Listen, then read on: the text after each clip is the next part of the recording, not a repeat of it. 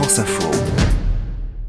C'est un peu une ratatouille où on met un peu ce qu'on veut dedans en fonction des régions. C'est un plat typique du Maghreb. Dedans, il y a des poivrons, du sel, du poivre forcément, des épices comme de la paprika, tomates aussi. C'est la chakchouka. Alors toi Yasmina, tu es présentatrice à France Info. Oui. Ça te ramène où ce plat? Ça te fait penser à quoi? C'est un peu ma madeleine de Proust. C'est un plat qui me ramène à mon enfance où on en mangeait beaucoup. C'est un plat qui est assez facile à faire l'été, qui se fait en famille aussi. Donc c'est pas que ma mère qui la faisait, c'est aussi les tantes, les cousines. Donc on se retrouve en cuisine, on la fait. Certaines s'occupent des poivrons, d'autres de la tomate, des tomates, etc.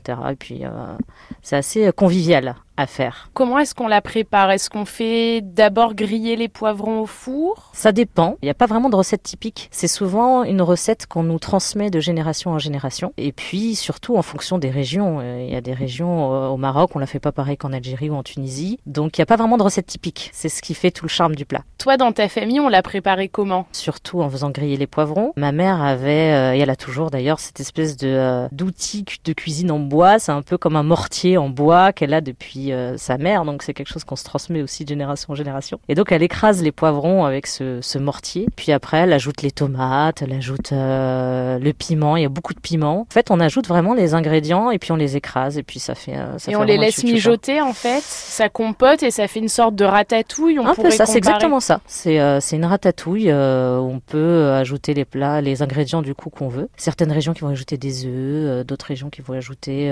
d'autres épices différentes. En fait on met un peu ce qu'on veut dedans. C'est vraiment un plat qu'on peut manger chaud, froid, avec du pain, un petit filet d'huile d'olive et c'est super bon. C'est un plat qui se mange très bien avec les grillades, ça. Ah ouais, en plus j'ai des bons souvenirs parce qu'on n'avait pas forcément les moyens de partir en vacances, donc on faisait souvent des barbecues et c'est pas un plat que je cuisine, mais c'est un plat que je demande à ce qu'on me fasse, ouais. Quand toi tu l'as fait, t'arrives à retrouver le goût de celle de ta grand-mère, de celle de ta mère? Jamais. Ou... On a l'impression qu'elles ont un ingrédient secret qu'on n'a pas et qu'on n'aura jamais. Et puis il y a peut-être aussi ce côté, on a envie de se dire, de toute façon le couscous ou la chakchouka de ma mère, ça restera la meilleure au monde, quel que soit le plat d'ailleurs. Merci Yasmina. De rien.